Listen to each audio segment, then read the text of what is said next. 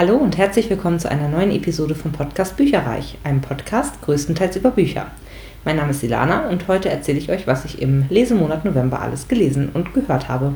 Viel Spaß dabei. Der November stand bei mir noch total im Jahreschallenge-Zeichen. Also ich wollte noch so viele Felder wie möglich besetzen von den 100, die es zu besetzen gilt und habe deswegen sehr, sehr viele Sachen gelesen, die auch aufs Jahreschallenge-Feld passen. Begonnen habe ich mit Du von Soran Drenka. Das ist aus dem Ulstein Verlag von 2010, ein Buch mit 576 Seiten und tatsächlich eines der wenigen, die nicht aufs Jahreschallenge äh, oder für die Jahreschallenge gepasst haben, denn das war noch aus dem Gruselbingo vom Oktober. Den Inhalt muss ich irgendwie vom Klappentext mal wieder nehmen. Es ist, mache ich relativ selten, aber ich finde für dieses Buch kaum eigene Worte. Äh, der Klappentext lautet: Nimm einen Mann, der durch ganz Deutschland reist und keine Gnade kennt. Wo er hinkommt, bleibt niemand am Leben. Nenn ihn der Reisende, mach ihn zum Mythos und fürchte ihn. Nimm fünf Freundinnen, die erst im Chaos die Tür öffnen und dann die Flucht ergreifen. Nenn sie die süßen Schlampen und meide sie. Nimm einen Vater, der verfolgt wird von seiner Vergangenheit und über Leichen geht, um sein Ziel zu erreichen. Und jetzt stell dir vor, er will die fünf Freundinnen aufhalten, um jeden Preis. Nenn ihn der Logist und meide ihn. Sie alle bewegen sich aufeinander zu, sie sind voller Rache und haben keine Ahnung, dass du sie beobachtest so viel so im Grunde auch nichts sagend. Es hat, und das war vom Autor auch beabsichtigt, fast die Hälfte des Buches gedauert, bis ich die ganzen Zusammenhänge zwischen diesen einzelnen Handlungssträngen und Personen so richtig verstanden habe. Es wird nämlich immer aus wechselnder Perspektive erzählt, also mal aus der Sicht der unterschiedlichen Mädchen, die ich übrigens noch am interessantesten und realistischsten fand. Dann aus der des Logisten, also der diese illegalen Geschäfte im großen Stil macht. Und dann gibt es selten, aber immer wieder völlig weltfremde Einschübe von diesem Reisenden, der halt alle paar Jahre einen Rappel kriegt und dann alle Menschen an einem Ort nacheinander und mit bloßen Händen umbringt. Zum Beispiel ein ganzes Hotel, eine ICE-Besetzung, etliche Menschen, die nachts mit ihm auf der Autobahn im Stau stehen. Der bleibt tatsächlich auch am längsten geheimnisvoll und nicht zur Geschichte zugehörig, nicht so wie die anderen Personen sozusagen. Ja, man hört es ja schon. Ich fand einige Passagen unglaubwürdig beziehungsweise total übertrieben. Es war durchaus spannend, was aus meiner Sicht daran liegt, dass man die fünf Mädels uns Herz schließt, weil die halt glaubwürdig und liebenswert gezeichnet wurden. Äh, eine der Mädels bringt im Affekt ihren Vater um und der ist eben der Bruder des Logisten. Danach dröhnt sie sich zu mit den ziemlich wertvollen Drogen, die sie eben bei ihrem Vater versteckt findet. Und als die Mädels dann nachher sehen und ihr wieder auf die Beine helfen, wollen sie der nun Verwaisten auch sonst helfen, ein neues Leben zu beginnen und stehlen eben die Drogen als quasi Anfangskapital. Dummerweise versuchen sie, sie an den Onkel, den Logisten, zu verticken, während es der Freundin noch nicht wieder vollständig gut geht. Und der wird daraufhin sehr, sehr sauer, weil er weiß, dass die Mädchen ihn bestohlen haben und versuchen, seine eigene Ware an ihn zu verkaufen. Anschließend gibt es eine sehr, sehr fiese Hetzjagd auf die Mädels. Er will sie eben für ihre Überheblichkeit sterben sehen. Zwischendurch wird sehr viel erzählt. Von der Kindheit des Logisten, von der Kindheit des Reisenden auch ein bisschen von den Mädels, was die so treiben und so weiter und so fort. Also Zoran Wenker kann echt gekonnt Geschichten erzählen, weil ich fand diese Ausschweifungen null langweilig. Ich fand die echt gut. Es hat mich allerdings ein bisschen gestört, dass ich halt, wie gesagt, erst ab circa der Mitte des ja auch nicht gerade kurzen Buchs alles so richtig verzahnt und dann die Action erst richtig losging. Es hat mir ein bisschen lange gedauert und ich glaube, das Buch fällt auch in dieses Hardboiled Genre, also es ist sehr duster und gewalttätig. Eine Wendung am Ende fand ich irgendwie unnütz und komisch. Und gerade das Ende, das ist wirklich ein großer Showdown, das hat sich irgendwie schleppend angefühlt. Also es wurden zwar alle Fäden gut verknüpft und ich fand das Ende auch gut, aber insgesamt war es so ein bisschen, ja, ein gutes Buch mit einigen Schwächen. Deswegen gibt es von mir mittelmäßige drei Sterne für das Buch. Als nächstes kommt ein weiteres Buch aus dem Grusel-Bingo noch, und zwar Ich bin Gideon von Tamsin Muir. Das ist ein Rezensionsexemplar aus dem Random House Audio Verlag mit 20 Stunden 35 Minuten und kommt eben aus diesem Jahr, aus 2020, relativ frisch erst erschienen. Die Sprecherin ist Dagmar Bittner. Die hat 192 Ergebnisse auf Audible, viel so Chicklit und Fantasy, zum Beispiel Redwood Love, Laura Kneidel, Katinka Engel, Jennifer L. Armentrout, Julia Dippel. Ich hatte sie auch schon mehrfach gehört, zum Beispiel bei Vergiss ihn nicht von Liane Moriarty. Ich finde sie sehr angenehm, sie betont auch gut, aber sie sticht für mich jetzt nicht total raus bei den Vorleserstimmen. Ähm, interessanterweise macht sie ziemlich bekannte Werbung. Also wenn man mal auf ihre Homepage geht, ist da zum Beispiel für L'Oreal oder Garnier halt, das kennt man schon aus dem Fernsehen, so ihre Stimme da natürlich sehr äh, enthusiastisch, möchte ich mal sagen, eben für so eine typische Werbestimme dann in dem Moment. Das hier ist ein Science-Fiction-Roman, beziehungsweise Man könnte es vielleicht auch als Fantasy-Roman mit einem geringen Science-Fiction-Anteil irgendwie äh, benennen. Äh, eigentlich ist nur das Setting im All, beziehungsweise die Gesellschaft ist ein bisschen äh, fortentwickelt zu unserer, aber man wird echt gut in die Welt eingeführt und die kulturellen Unterschiede sind halt gar nicht so stark vorhanden. Deswegen kommt man super gut rein, finde ich persönlich. Es geht um Gideon Neff, die seit ihrer Geburt im sogenannten neunten Haus eine Dienerin ist. Da hat sie überhaupt gar keine Lust drauf, versucht alle Nase lang zu fliehen. Und bei einem dieser Fluchtversuche stellt sich ihr die Erbin des Hauses, Harrowhawk Nonagesimus, äh, in den Weg und stellt ihr eine Falle, sodass sie äh, sie mit der Aussicht auf ihre anschließende Frei- und Schuldenlosigkeit zu einem gefährlichen Treffen begleitet. Und zwar als sogenannte Kavalierin, also eine Art Ritter oder Armeevorsteher, kommt eben dann Gideon mit Harrowhawk. Harrowhawk möchte sich nämlich in den dunklen Künsten ausbilden lassen und alle anderen acht Häuser sind eben zeitgleich mit ihr eingeladen worden, als neue Gelehrte für den Kaiser ausgebildet zu werden. Das ist allerdings alles andere als gefahrlos und die einen oder anderen Schulungsteilnehmer kommen sehr schnell ums Leben. Das Buch hat mich sehr an Nevernight erinnert, was ich allerdings deutlich besser fand. Da war irgendwie mehr Pfiff drin. Also es ist einfach eine dunkle Ausbildung an einem unheimlichen Ort, ganz viele Menschen, die Intrigen spinnen und über Leichen gehen, um einen Ausbildungsvorteil zu erlangen und vor allem die sarkastische Art und auch diese Scheiß drauf Mentalität von Gideon haben mich immer wieder an Mia denken lassen. Ich wollte Gideon mit ihrer direkten Art manches Mal schütteln, weil sie anderen Intriganten sofort unbedacht Futter geliefert hat. Gleichzeitig wurde ich aber mit ihr auch nicht so richtig warm, weil sie sehr einfach gestrickt ist, sehr derbe in ihrer Ausdrucksweise ist. Und da war mir Harrowhawk, um die sich Band 2 wohl auch drehen wird, der im September 2021 voraussichtlich erscheint, deutlich sympathischer. Und ich muss auch sagen, das Zuhören ist schon sehr komplex, also gar nicht so einfach eigentlich, weil es so viele Charaktere mit so unterschiedlichen Namen und Beziehungen und Absichten und so weiter gibt. Also man sollte während des Hörens jedenfalls nicht die Gedanken noch halb woanders haben. Zwischendrin zog es sich für mich auch leider, weil sich Prüfungen aneinander reiten, die wir als Leser irgendwie gar nicht so richtig durchblicken sollten, wahrscheinlich auch ähm, beziehungsweise die wir halt durch Gideons nicht so intelligente Augen gesehen haben und deren Sinn sich eigentlich gar nicht so richtig erschlossen haben dadurch. Zusätzlich wurden in dem Teil noch alle möglichen Hausbewohner nach und nach aus dem Weg geräumt, was irgendwie auch planlos und überhastet wirkte. Also alles in allem fand ich die Geschichte bzw. die Handlung so lala und auch nur eine von zwei Protagonistinnen gut, aber es war auf jeden Fall gut geschrieben und auch an der einen oder anderen Stelle sehr spannend. Und es gibt auch noch genügend Geheimnisse zu ergründen, sodass ich Band 2 eine weitere Chance geben würde. Dieses Buch bekommt von mir drei Sterne. Und hier ist noch ein kleiner Ausschnitt für euch. Im unzähligen Jahr des Herrn, dem zehntausendsten Jahr des unsterblichen Königs, des gnädigen Fürsten des Todes, packte Gideon Neff ihr Schwert, ihre Schuhe und ihre Pornoheftchen zusammen und floh vom Haus des Neunten. Sie rannte nicht. Gideon rannte nie, wenn es nicht unbedingt sein musste. In der völligen Dunkelheit vor dem Morgengrauen putzte sie sich gelassen die Zähne und wusch sich das Gesicht. Sie fegte sogar den Staub auf dem Boden ihrer Zelle zusammen. Dann schüttelte sie ihre große schwarze Kirchenrobe aus und hängte sie an ihren Haken. Nachdem sie das seit über zehn Jahren jeden Morgen so gemacht hatte, brauchte sie dazu kein Licht mehr. Ohnehin war es so spät im Äquinoktium, dass es noch Monate dauern würde, bis es wieder ein Lichtstrahl bis zu ihr herunterschaffte. Die Jahreszeit ließ sich stets daran ablesen, wie laut die Heizungsrohre knackten. Gideon kleidete sich von Kopf bis Fuß in Polymer und Synthetikgewebe. Sie kämmte sich das Haar.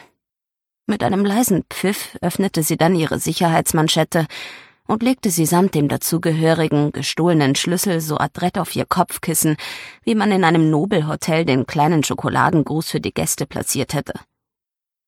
Mit ihrem Rucksack über der Schulter verließ sie ihre Zelle und nahm sich die Zeit, die fünf Treppen bis zu der namenlosen Nische in den Katakomben hinunterzusteigen, die ihrer Mutter zugewiesen worden war. Es war reine Sentimentalität, da ihre Mutter sich schon nicht mehr dort befand, seit Gideon ganz klein gewesen war, und sicherlich niemals wieder dorthin zurückkehren würde. Dann folgte der lange Aufstieg über die 22 Treppen zurück nach oben, ohne ein einziges Licht in der zähen Dunkelheit, bis sie die Schachtabzweigung und den Landeplatz erreichte, an dem sie abgeholt werden sollte. Als nächstes habe ich eine totale Subleiche gelesen, die Purpurnenflüsse von Jean-Christophe Granger aus dem Bastei-Lübbe Verlag mit 413 Seiten und dem Jahr 1998, wunderbar. Es kam auf das Jahreschallenge-Feld, ließ ein Buch, dessen Autor zwei Vornamen hat, die auch ohne Abkürzung auf dem Cover stehen. Das fand ich war ein ziemlich klassischer Krimi mit viel Ermittlungsarbeit. Die furchtbar verstümmelte Leiche eines Bibliothekars wird in einer Felsspalte in einer kleinen Universitätsstadt nahe Grenoble entdeckt. Kommissar Pierre Niemont harter Hund und erfahrener Ermittler aus Paris soll zur Aufklärung beitragen und fährt dann eben in dieses Provinznest. Zur selben Zeit gibt es in einem anderen Dorf in Frankreich äh, das spurlose Verschwinden eines zehnjährigen Schülers Rätsel auf. Schon bald wird klar, dass die Kriminalfälle in Zusammenhang stehen. Das Buch wird wirklich spannend und äh, flott zu lesen, so ein typisches Whodunit, ne, bei dem man einfach erfahren möchte, was passiert ist, wer alles mit drin steckt. Ähm, die Abschnitte wechseln zwischen Nimon und dem anderen Ermittler Karim Abdou hin und her, der zu dem Verschwinden eben ermittelt. Hier kommt allerdings schon ein Kritikpunkt von mir zum Tragen. Die beiden Ermittler waren eigentlich dieselbe Person, fand ich.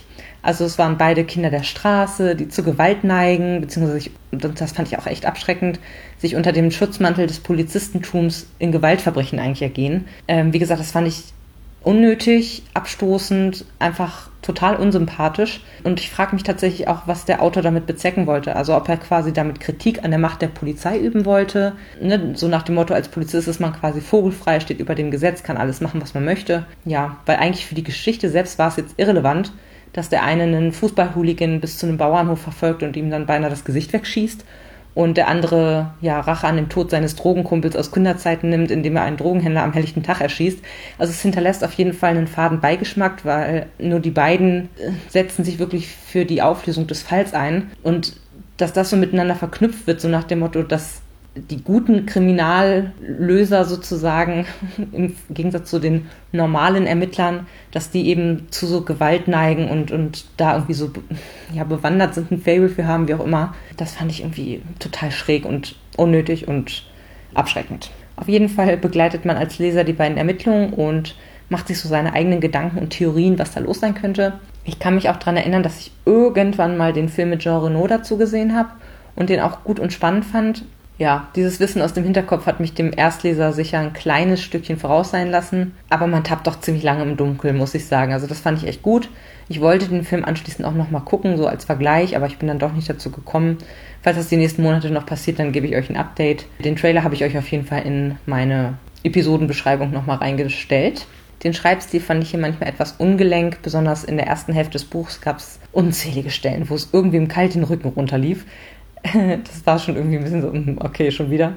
Die Ermittler waren mir auch, wie gesagt, zu wenig ausdifferenziert und auch ein bisschen zu brutal. Hinzu kam, dass ich das Buch in einer Lebensphase gelesen habe, wo ich ja, mich auf andere Dinge konzentriert habe und dadurch deutlich seltener irgendwie dazu gegriffen habe, das ja, war dann irgendwie so die eigene Selbstschuld, aber es zog sich dann leider dadurch. Aber ich habe mich gut unterhalten gefühlt und gebe dem Buch vier Sterne. Das nächste Hörbuch, was ich gehört habe, ist Anne of Green Gables von Lucy Maud Montgomery.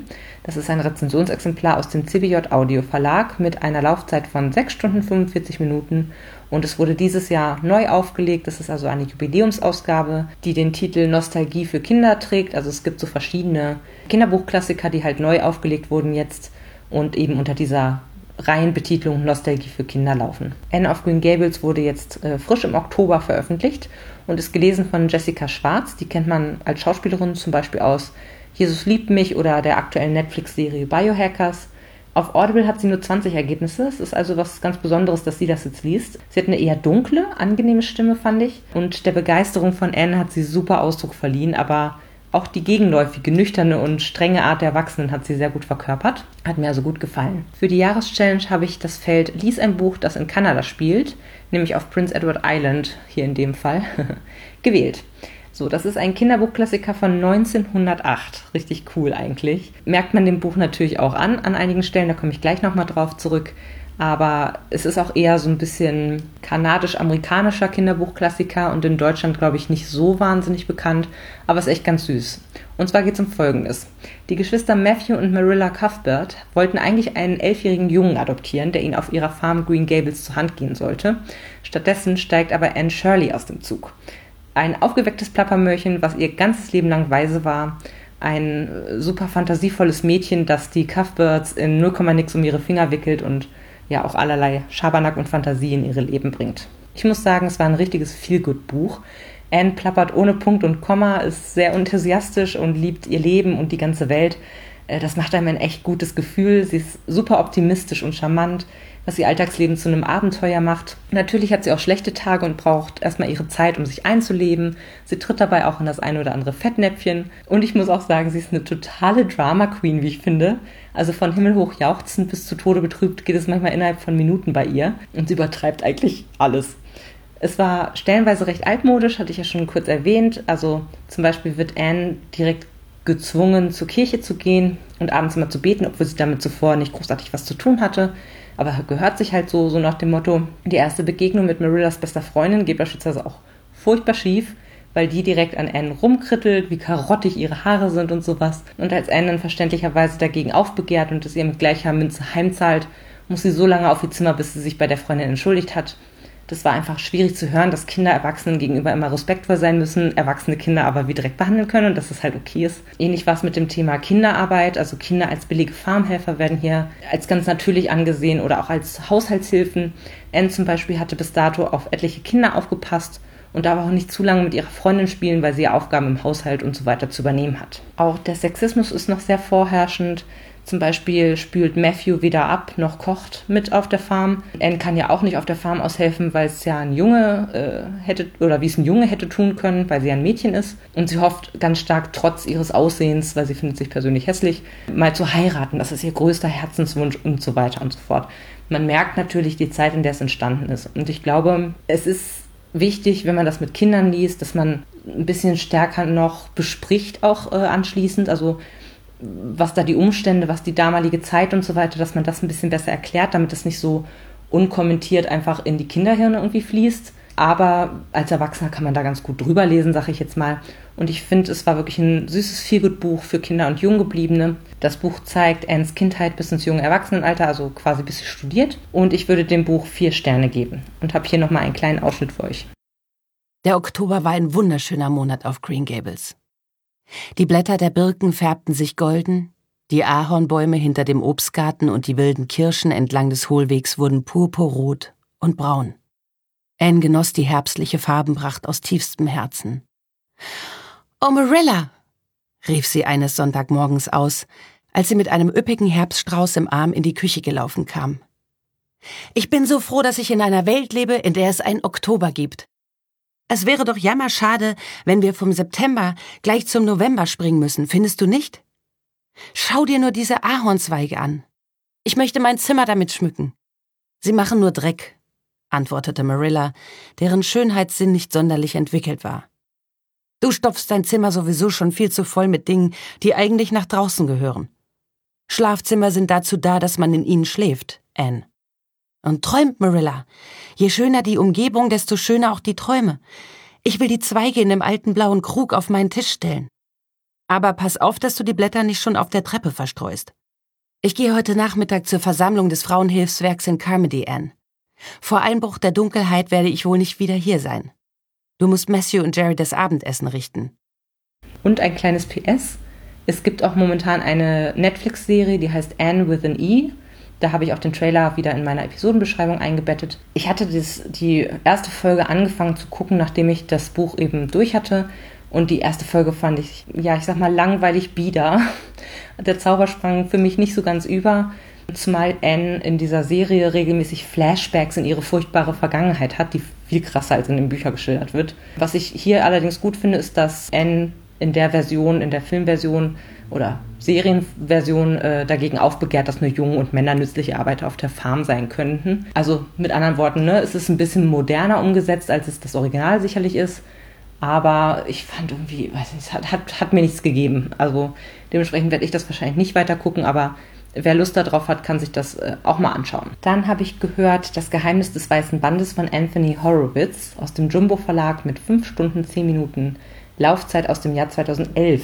Also erstmal zum Autor, das habe ich nämlich gegoogelt und fand das richtig krass. Anthony Horowitz wurde unter anderem die Ehre zuteil, ein neues Buch über den unsterblichen Geheimagenten James Bond zu verfassen.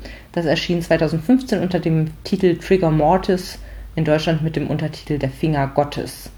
Sein Durchbruch gelang ihm 1985 als Drehbuchautor der erfolgreichen Fantasy-Serie Robin of Sherwood, die in Deutschland unter dem Titel Robin Hood lief. Die kenne ich nämlich auch noch. Später adaptierte er mehrere Hercule Poirot Romane von Agatha Christie für das Fernsehen und kreierte die ebenfalls in Deutschland populäre Serie Midsummer Murders, was auf Deutsch Inspector Barnaby heißt. Und die kenne ich tatsächlich auch. Also der ist super aktiv im Film- und Fernsehbusiness sozusagen und schreibt noch zusätzlich Bücher und alles Mögliche. Einen weiteren Volltreffer landete Anthony Horowitz mit seiner elf Bände umfassenden Alex Rider-Reihe um einen 14-jährigen Jungen, der als Spion für den MI6 tätig wird. Das mal ganz kurz, was für eine krasse Karriere kann man eigentlich hinlegen. Der Sprecher von diesem Hörbuch war Johannes Steck, hat er sehr gut gemacht. Er hatte immer so eine sanfte, geheimnisvolle, aber auch sexy, dunkle Stimme. Das gefiel mir wieder sehr gut. Und das Buch habe ich auf das Jahreschallenge-Feld Lies ein Buch, in dessen Titel eines der Worte Geheimnis, Rätsel oder Spur vorkommt, draufgesetzt. Hier ist es im Grunde eine Art Sherlock Holmes-Fall, aber eben nicht von Arthur Conan Doyle, sondern eben von Anthony Horowitz. Aber ich muss sagen, das ist wirklich super originalgetreu von der Schreibweise her gewesen, von dem Ton, äh, von der Atmosphäre des Buches. Also ich kann euch das auf jeden Fall empfehlen, so viel sei schon mal vorab zu sagen. Es geht um Folgendes. Der alte Watson erzählt einen bisher unbekannten Sherlock Holmes-Fall, der bisher zu ungeheuerlich für die Veröffentlichung war. Einer von Sherlocks Kunden wird von einem mysteriösen Mann verfolgt, dem einzigen Überlebenden einer amerikanischen Verbrecherbande, die mit Hilfe des Kunden in Boston zerschlagen wurde. Ist ihm der Mann über den Atlantik gefolgt, um sich zu rächen Holmes und Watson folgen den Spuren und stoßen dabei auf eine Verschwörung, die bis in die höchsten Kreise reicht und den berühmten Detektiv wegen Verdächtigung des Mordes ins Gefängnis bringt. Ich fand den Fall schön komplex, weil es mehrere Baustellen gab, aber kurzweilig und spannend. Also es war jetzt nicht zu viel. Der Autor kann wirklich gut schreiben und in diesem Fall, ja, wie gesagt, auch super den ähm, Schreibstil von Sir Arthur Conan Doyle nachstellen. Es kam für mich sehr nah an das Original heran und ist von mir auf jeden Fall eine klare Empfehlung, wenn man beispielsweise mehr von Sherlock Holmes lesen will, aber es eben vom Originalautor keine Geschichten mehr gibt. Ich würde dem Band fünf Sterne geben ähm, und habe tatsächlich auch dann direkt geguckt, okay, was ist mit Band 2 und 3, denn es gibt tatsächlich ähm, noch weitere Fälle. Und Band 2 war nicht auf Audible zu finden, dafür Band 3, der ist direkt auf der Wunschliste von mir gelandet. Und dann habe ich in dem Zuge gesehen, dass es Band 2 gratis bei Amazon als E-Book gab bin quasi Amazon Prime-Kunde und dann kann man bestimmte Titel gratis lesen und ich glaube, das gehörte dazu. Habe ich mir direkt runtergeladen und mal sehen, wann ich dazu komme. Das nächste Buch, was ich gelesen habe, ist auch schon relativ lange auf meinem Stapel ungelesener Bücher und zwar Wolkentänzerin von Nicole Bernier. Ist aus dem List Verlag, das ist ein Unterverlag von Ulstein, 413 Seiten aus dem Jahr 2013 und das Jahreschallenge-Feld, was ich hiermit besetzt habe, heißt Lies ein Buch, auf dessen Cover nackte Füße zu sehen sind. Hier geht es um Kate und ihre Freundin Elizabeth, die unerwartet stirbt und ihr eine Truhe voller alter Tagebücher hinterlässt. Kate ist am Boden zerstört und auch ein wenig ratlos, was sie mit diesen Tagebüchern machen soll. Schließlich hat Elizabeths Mann bereits einen ganz kurzen Blick auf eines der Bücher erhaschen können und von einem Michael gelesen, zu dem Elizabeth unterwegs war, als ihr Flugzeug abstürzte. Während ihres Sommerurlaubs in Maine vertieft sich Kate dann in die Vergangenheit ihrer Freundin und merkt eigentlich, wie wenig sie sie kannte, also welche kleinen und großen Geheimnisse sie vor allem verbarg. Und nach und nach versteht sie Elizabeth besser und denkt auch über ihr eigenes Leben, ihre Kinder, ihre Ehe nach dann parallel. Ich hätte das Buch wirklich gerne mehr gemocht. Es hört sich eher nach einer Geschichte über eine Freundschaft an, aber zentrales Thema ist tatsächlich die Mutterschaft hier und die verschiedenen Lebensphasen einer Frau. Nicht umsonst wurde das Buch von einer fünffachen Mutter geschrieben. Ja, trotzdem oder deswegen blieb es ziemlich belanglos für mich. Es hat mich nicht tief berührt. Bestimmt zwei Drittel des Buchs dreht sich um Kate und ihren Alltag, ihre Gedanken.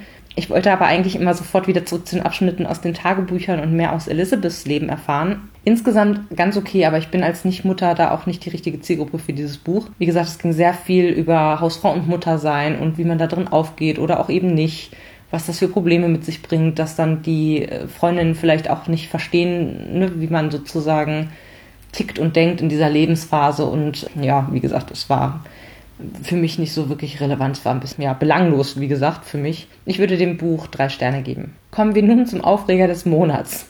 Ich habe Ich bin die Nacht von Ethan Cross gehört. Es war Buch Nummer 100 dieses Jahr, aber leider kein gutes. Ist im Löwe Audio Verlag erschienen, hatte eine Laufzeit von 9 Stunden 49 Minuten und ist auch aus dem Jahr 2013. Es gibt zwei Versionen. Eine ist knapp unter 7 Stunden, die wird von Thomas Balou Martin oder Martin gelesen. Der hat eine rauere, ältere Stimme und meine Version wurde von Uwe Teschner gesprochen. Und die mag ich sehr. Also Teschner Stimme ist einfach wahnsinnig intensiv, sehr eindringlich, aber auch sanft. das ist wirklich toll. Also er verstillt seine Stimme eigentlich nur minimal, aber er erzielt immer eine super große Wirkung eben mit der Betonung. Das Jahreschallenge-Feld, für das ich dieses Buch eingesetzt habe, ist sehr fantasielos und zwar ließ ein Buch, dessen Cover einfarbig gehalten ist, zum Beispiel die Even Cross-Reihe. Ich habe einfach nichts Vergleichbares auf meinem Sub gefunden vom Cover her und da ich das Beispiel schon mal hatte, ne, warum nicht, dann kann ich auch das lesen. Also es war tatsächlich auch schon vorher auf meinem Sub, es war nur Zufall jetzt, dass das äh, Beispiel genau dem Subbuch entspricht. Und dann habe ich das einfach dafür genommen. Es ist ein harter Thriller über den Serienmörder Francis Ackerman Jr., der besonders gern Polizisten quält und ermordet. Er spielt ein Spiel mit seinen Opfern und gewährt ihnen eine Chance zu überleben, doch bisher hat er noch nie verloren. Standesgemäß ist schon die Eröffnungsszene harter Tobak. Ein Polizistenteam wird zu einer Tankstelle gerufen, ein Raubüberfall vor Ort wird aber schnell ein Albtraum aus diesem Einsatz, der damit endet, dass einer der Polizisten vor die Wahl gestellt wird, ob er seine kleine Tochter oder seine Ehefrau erschießen will, bevor er selbst durch die Hand des Mörders stirbt. Den Rest des Buches begleiten wir Marcus, einen Ex-Polizisten aus New York mit dunkler Vergangenheit, der in das kleine Städtchen Ashton kommt, weil ihm seine verstorbene Tante dort eine Ranch vermacht hat. Zu dumm, dass Francis Ackerman Jr. beschließt, Marcus alte Nachbarin brutal zu ermorden und Marcus so in die Ermittlungen und in viel schlimmere Verstrickungen reingezogen wird. Bis ungefähr ein Drittel vorm Ende hat mir das Buch eigentlich gut gefallen. Irgendwas zwischen so drei, vier Sternen hätte ich gegeben. Es ist ein blutiger Thriller, in dem Folterszene an Folterszene gehängt wird, das schon. Sehr effekthascherisch fand ich das, aber nach dem letzten Drittel kam mir der, kam ich mir derart verarscht vor als Leserin, dass ich jetzt schlussendlich nur noch zwei Sterne gebe. Das Ende war aus meiner Sicht einfach komplett unglaubwürdig. Der Großteil der Menschen, die sozusagen vor meinen Augen ermordet wurden oder gestorben sind, waren in Wirklichkeit nicht tot. Alles nur eine große Inszenierung. Sorry, was für ein Quatsch. Also ich fand das weder überzeugend noch einen tollen Twist, sondern einfach nur billig und unglaubwürdig. Es ist auch, äh, wie gesagt, noch nicht komplett gespoilert, was ich jetzt hier gerade gesagt habe. Aber es war es, also, pff, nee. Da fühlt man sich wirklich veräppelt, ehrlich gesagt. Ähm, und das hat mich dann auch ein bisschen wütend gemacht, dass ich so, so viele in Anführungsstrichen Stunden das gehört habe und dann auf einmal ist alles, was ich gehört haben soll, irgendwie in irgendeiner Form gar nicht real. Also fand ich total doof. Außerdem ging es mir zu offensichtlich um die Frage, inwiefern gibt es eine Vorherbestimmung oder eben den freien Willen. Wird man als Mörder geboren oder dazu gemacht? Also es wurde super gewollt, philosophisch. Auch ob Gott existiert, wurde oft gefragt, wie die Hölle aussieht. Das wirkte halt irgendwie für mich oh, zu übertrieben. Also es wurde zu häufig ins Feld geführt einfach. Und es war, wie gesagt, gewollt philosophisch und um da vielleicht nochmal eine Tiefe gegen die vielen Folterszenen irgendwie reinzumachen. Es war für mich komplett äh, zusammengestückelt. Es gibt noch fünf weitere Bände, aber nicht für mich. Von mir gibt es für das Buch zwei Sterne. Das letzte Buch, was ich diesen Monat gelesen habe, ist Der König von Berlin von Horst Evers. Das ist im Rowold Verlag erschienen, hat 384 Seiten, ist aus dem Jahr 2012 und ich habe es als E-Book gelesen. Äh, das Jahreschallenge-Feld, was ich damit besetzt habe, ist Lies ein Buch, auf dessen Cover Lampen, Laternen, Lampions zu sehen sind, nicht Kerzen. Da bin ich gerade noch mal so durchgekommen mit den Scheinwerfern der U-Bahn. Sonst hatte ich nämlich nichts in die Richtung irgendwie auf meinem Stapel ungelesener Bücher und durfte das jetzt dafür einsetzen. Das ist ein Regionalkrimi aus Berlin. Es geht um den jungen und ehrgeizigen Kommissar Lanner aus dem niedersächsischen Kloppenburg, der mittlerweile Hauptkommissar in Berlin ist. Allerdings schikanieren ihn die dortigen Kollegen ziemlich arg, nennen ihn Dorfsheriff, verarschen ihn jeden Tag mit irgendwelchen Sachen. Der hier begleitete Fall dreht sich um eine Rattenplage, die Berliner Kammerjäger und die finsteren Machenschaften des Totenchefs der größten Schädlingsbekämpfungsfirma der Stadt. Im Garten seines Mietshauses wird außerdem die Leiche eines Mannes gefunden, der in seiner Wohnung Unmengen von Bargeld hortet. Wie passt das alles zusammen? Kommissar Lanner kommt einer großen Verschwörung auf die Spur, die sich durch die höchsten Kreise Berlins zieht ich habe mich gut unterhalten gefühlt. Es war in gewohnter Evas-Manier lustig, durch einfach so Alltagsabsurditäten. Gleichzeitig auch ein solider Krimi, bei dem die Verstrickungen allerdings sehr vielfältig waren. Ich muss es ein bisschen vergleichen von der Art und Weise her mit Roth in Friedberg. Das ist ja ein Rezensionsexemplar, was ich Anfang des Jahres gelesen habe und was mir auch sehr gut gefallen hat. Also es ist ein spannender Kriminalfall mit lustigen Charakteren, mit viel skurrilem Alltagshumor. Im Vergleich zu Rot in Friedberg fand ich hier allerdings für meinen Geschmack ein paar zu viele Handlungsstränge, Verstrickungen und auch Personen. Also es war mir einfach zu verwirrend. Und durch das mittlere Drittel habe ich mich entsprechend kämpfen müssen, weil ich mir einfach was Simpleres gewünscht hätte. Zum Ende hin vereinen sich die Handlungsfäden dann wieder und die Spannung nimmt auch wieder zu. Aber so der Mittelteil hat sich doch für mich sehr gezogen, weil einfach so wahnsinnig viele Handlungsstränge verfolgt wurden und so viele Personen irgendwie dann da waren. Es war mir einfach too much. Es wurde übrigens auch verfilmt. Ich habe den Trailer mal wieder in meiner Episodenbeschreibung getan. Hätte ich mir auch ganz gerne angeschaut, war mir aber zu teuer zum Ausleihen. Also so nötig hatte ich es dann quasi auch nicht. Aber es sieht ganz interessant aus, kann man sich vielleicht mal anschauen. Dem Buch würde ich vier Sterne geben. So, und die aktuelle Höhe meines Stapel ungelesener Bücher ist folgendermaßen. Bei den Büchern sind es noch 43 ungelesene. Ich habe insgesamt in diesem Monat zwei abgebaut, indem ich drei gelesen habe und ein neues Rezensionsexemplar hinzubekommen habe, und zwar ein weißer Schwan in Tabernacle Street von Ben Aronovich, der neueste Fall für Peter Grant. Und bei den Hörbüchern beläuft es sich jetzt auf 116 ungelesene Exemplare. Da habe ich insgesamt drei abgebaut, indem ich vier gelesen habe und ein neues Rezensionsexemplar hinzugekommen ist, und zwar Kryptos von Ursula Poznanski. Beide Bücher werde ich, glaube ich, relativ schnell auch lesen, die jetzt hinzugekommen sind.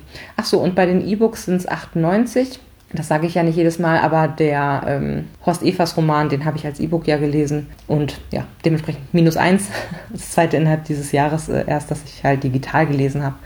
Und äh, ja, 98. Das ist mir aber auch, wie schon mal erwähnt, ist ziemlich egal, solange der haptische Regalplatz nicht darunter leidet. Vielleicht nehme ich mir mal in einem Jahr irgendwie nur die E-Books vor oder so. Muss ich mal gucken. Das war mein Lesemonat November und wir hören uns im nächsten Lesemonat. Bis dahin. Tschüss. Informationen zu allen Büchern, über die ich heute gesprochen habe, findet ihr auf meiner Website www.bücherreich.net mit UE. Ihr könnt dort oder auf Facebook unter www.facebook.de slash podcastbuicherreich in einem Wort durch mit mir in Kontakt treten. Meine E-Mail-Adresse lautet buicherreich at gmail.com. Wenn ihr diesen Podcast über iTunes abonniert habt, würde ich mich riesig freuen, wenn ihr mir eine 5-Sterne-Bewertung hinterlasst. Dies ist ein privater Buch-Podcast, in dem ich nur meine eigene private Meinung wiedergebe. Wenn mir ein Buch oder Hörbuch kostenlos zur Verfügung gestellt wird, kennzeichne ich es entsprechend auf meiner Website.